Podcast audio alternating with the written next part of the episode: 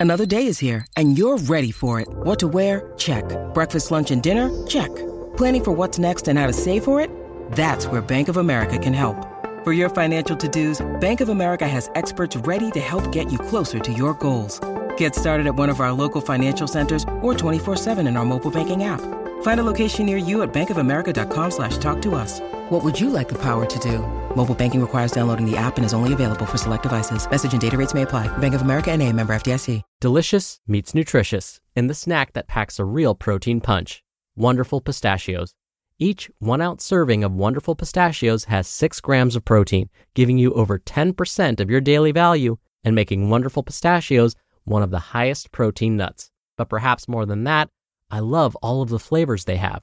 Their sea salt and vinegar ones are my favorite when I'm craving that flavor but want to keep it healthy. But that's just the tip of the iceberg. Wonderful pistachios come in a variety of flavors, like chili roasted, honey roasted, smoky barbecue, and jalapeno lime, perfect for enjoying with family and friends or taking them with you on the go. Whether you're a pistachio purist who loves cracking open every nut, or you prefer the convenience of no shells pistachios, Wonderful Pistachios has got you covered. Grab Wonderful Pistachios and elevate your snacking game today. So fill up with a healthy snack when hunger strikes. Visit wonderfulpistachios.com to learn more. That's wonderfulpistachios.com. This is Optimal Health Daily, episode 1542. Is your hunger real or habituated? By Laura Carter of lauracarter.com. And I'm Dr. Neal. Welcome back to Optimal Health Daily, where I read to you from the best health and fitness blogs on the planet from a bunch of different authors, and always with permission from the sites, and always with a bit of my commentary at the end. Now, on Fridays, I do something a little different. That's when I answer your questions. You can send me a question by going to oldpodcast.com slash ask or email your question directly to health at oldpodcast.com. Thank you so much in advance for doing that. I am sure you have some questions. Maybe you heard about some potential diet, nutrition, or physical activity or stress management myth that you want an answer to. So send me that question and I'll answer it right here on the show. And with that, let's hear today's article and continue optimizing your life. Is your hunger real or habituated? By Laura Carter of lauracarter.com. Physiological hunger versus habituated hunger. In an excellent article on the biology of hunger, John Immel, founder of Joyful Belly, talks about the four internal mechanisms that control hunger. The first mechanism, the physical sensation of either emptiness or fullness. When your stomach is empty, ghrelin, the hunger hormone, is produced to stimulate appetite, so you'll feel hungry. The second mechanism, the amount of nutrients in your bloodstream. When you're eating nutrient dense foods like fresh fruits, vegetables, whole grains, legumes, and healthy fats, you will feel satiated. However, if you don't have enough of these foods, you'll feel deprived and hungry. The third mechanism, the hunger abating hormones.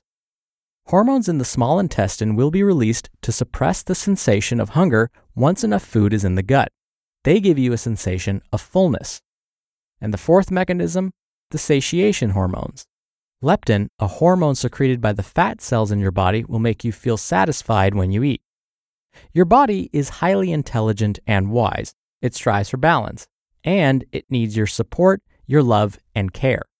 However, in this Western modern society, our lifestyle is often in opposition with the body's natural biorhythms. We skip meals, eat calorie rich and nutrient poor foods. We overeat, we diet, detox, and overeat again while running businesses, raising children, cleaning the house, and doing the dishes. Your appetite becomes habituated to incorrect eating habits. If this is your life, then chances are what you feel as hunger is a habituated hunger and not natural physiological hunger. The consequences of habituated hunger is weight gain, hormonal imbalance, insomnia, and other physiological symptoms linked to biorhythms. In order to come back to balance, you need to reset your hunger. Five tips to reset your hunger. Number one, eat without distractions or portion out your food. When you're eating while reading a book, watching a movie, or while you're on the computer, you won't be able to recognize the signals your body's hormones are sending you. You won't feel full and will overeat, burdening your digestive system and liver. The result could be a buildup of waste and toxins due to faulty digestion. Now, I understand that sometimes it's difficult to stop doing what you're doing. So, the next best thing is to portion out your food. How do you do that? Open the palms of your hands. This is the size of your stomach. This is the amount of food that you want to have on your plate. A little less will be even better, so you leave space in your stomach so it can churn your food. Number two, leave at least three hours between each meal. It takes about three hours for your body to digest a right portioned plant based meal. If you eat meat and other animal foods like eggs and cheese, it will take a little longer. When you wait at least three hours before eating again, your blood sugar levels will have come down and insulin and ghrelin will be secreted to give you a hunger feeling again. Tip number three don't snack. Instead, have a mini meal. Some naturally have strong metabolisms, also, when you work out intensely and regularly, your metabolism will increase. In this case, instead of snacking, have mini meals or make your snack part of a mini meal. That means eat less, but maybe every three hours, and eat a real meal. This will prevent you from adding sugary snacks that will spike your blood sugar levels. What you think is intuitive is really social conditioning. And tip number four don't skip meals. Most of us skip meals either because we're distracted by something or we don't feel hungry. So it would seem that stopping to eat then is counterintuitive, right? Possibly. From an Ayurvedic point of view, our hunger is stronger during breakfast and strongest during lunch. So it's possible you need to respond to your body's messages. Dietitian and nurse practitioner Robin Knowling writes, quote, With ignored hunger, ghrelin continues to increase and over time. If you continue ignoring that hunger, your body now goes into energy conservation mode because it's not getting the energy it needs. It's how the body compensates. Ignore or suppress hunger, then ghrelin levels rise. Then ignore and suppress hunger, then stress hormones rise because of assumed starvation. Then the body compensates by conserving energy. And then frustration because you're eating less and not achieving your goal of losing weight. Or even more frustrating, weight gain occurs from elevated stress hormones. End quote. So, what are you hungry for? Tip number five become aware of the underlying thought processes. In a previous post, I shared that hunger can also be our body's way to let us know that something is amiss. A person's behavior deeply bothers us. A relationship is no longer working for us. We can't stand our job. Stress eating feels like we're hungry, but the body is not. And it is a sign of cognitive dissonance. Cognitive dissonance is when our actions are in contradiction with our deepest beliefs and aspirations. First, you want to be aware of this. And second, you want to face the underlying issue. Quote, hunger is not something to suppress or associate with shame or judgment. End quote. I agree with Robin. A healthy approach to hunger and really anything is to seek to understand rather than suppress. You just listened to the post titled, Is Your Hunger Real or Habituated? by Laura Carter of lauracarter.com. We're driven by the search for better, but when it comes to hiring, the best way to search for a candidate isn't to search at all. Don't search, match with Indeed. Indeed is your matching and hiring platform with over 350 million global monthly visitors and a matching engine that helps you find quality candidates fast. Ditch the busy work Use Indeed for scheduling, screening, and messaging. 93% of employers agree Indeed delivers the highest quality matches compared to other job sites.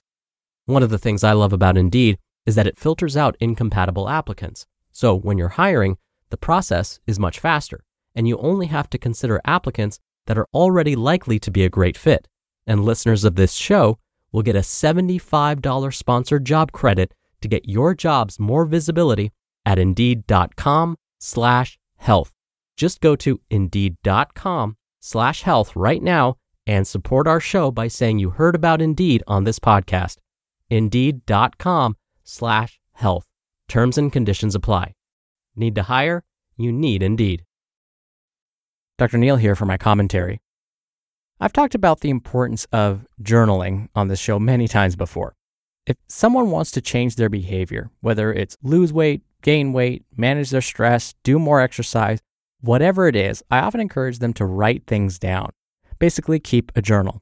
It could be a food journal if they want to gain or lose weight, a stress journal if they want to manage that better, an exercise journal where they count reps and sets and weights, whatever.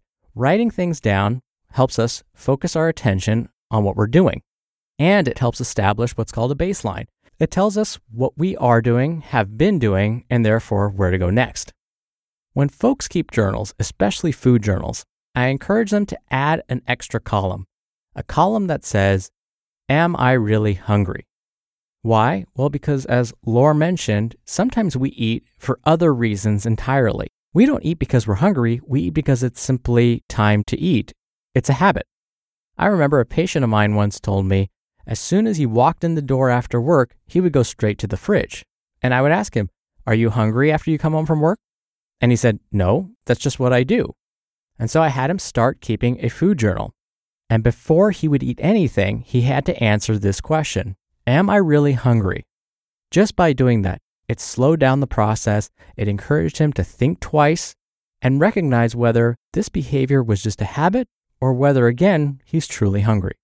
Oh, and in case you're wondering, it worked like a charm. All right, that'll do it for today. Thank you so much for being here. Thank you for listening every day. I hope you're having a wonderful weekend, and I'll see you back here tomorrow where your optimal life awaits.